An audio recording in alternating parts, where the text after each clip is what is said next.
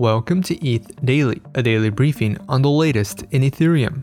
Gitcoin introduces its GTC ETH Liquid Staking Index token, the Liquid Collective deploys its LS ETH token, TenderFi suffers a $1.6 million exploit, and Optimism prepares for its Optimism Goerli hard fork. All this and more from ETH Daily starts right now.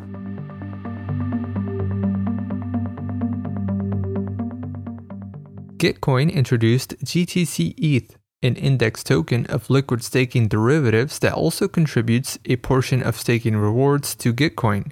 GTC ETH was created on IndexCoop, a dApp for creating custom index tokens. It also uses the same methodology as IndexCoop's DSETH liquid staking token index, which consists of RETH by Rocket Pool, wrapped STETH by Lido, and SETH2 by Stakewise. GTC ETH features a 3.24% variable APY for holders. 1.75% of the staking rewards are also donated to Gitcoin. IndexCoop keeps a streaming fee of 0.25% for providing the service. Two initial liquidity pools for GTC ETH have also been seeded on Uniswap v3. Gitcoin did not specify how it plans to allocate funds received from GTC ETH holders. Liquid Collective, an enterprise liquid staking project, deployed its LSETH liquid staking token. Coinbase Prime and Bitcoin Suisse, which are members of the collective, launched LSETH support for institutional clients. The token is set to be listed for trading on Coinbase. Holders can also transfer out LSETH for use in DeFi. Liquid Collective says LSETH holders are protected against slashing events, thanks to a coverage program with Nexus Mutual. LSETH staking consists of node operators with multi cloud, multi region, and multi client infrastructure, including Coinbase Cloud. A KYC check is required as part of minting and redeeming LSETH.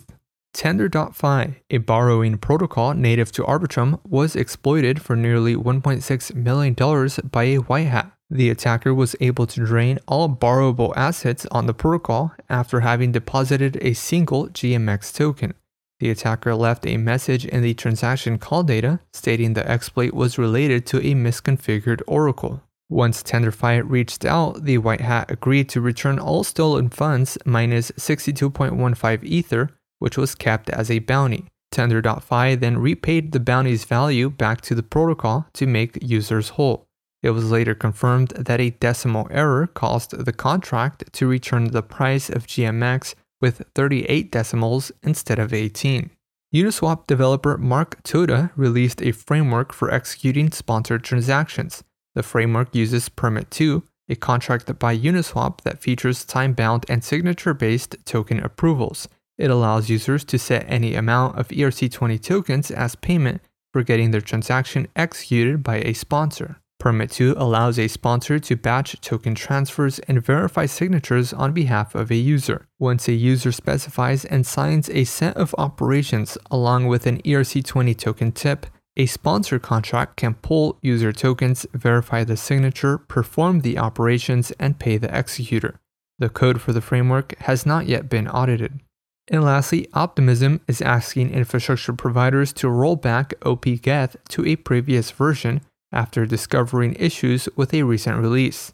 Once ready, node operators on Optimism Goerli are required to update their OP node and OP-Geth clients ahead of a hard fork on March 17th. Coined as the Regolith upgrade, the fork will implement changes to deposit processing on the rollup. This has been a roundup of today's top news stories from ETH Daily. You can support this podcast by subscribing and following us on Twitter at ETH Daily. Also, subscribe to our newsletter at ethdaily.substack.com. Thanks for listening. We'll see you tomorrow.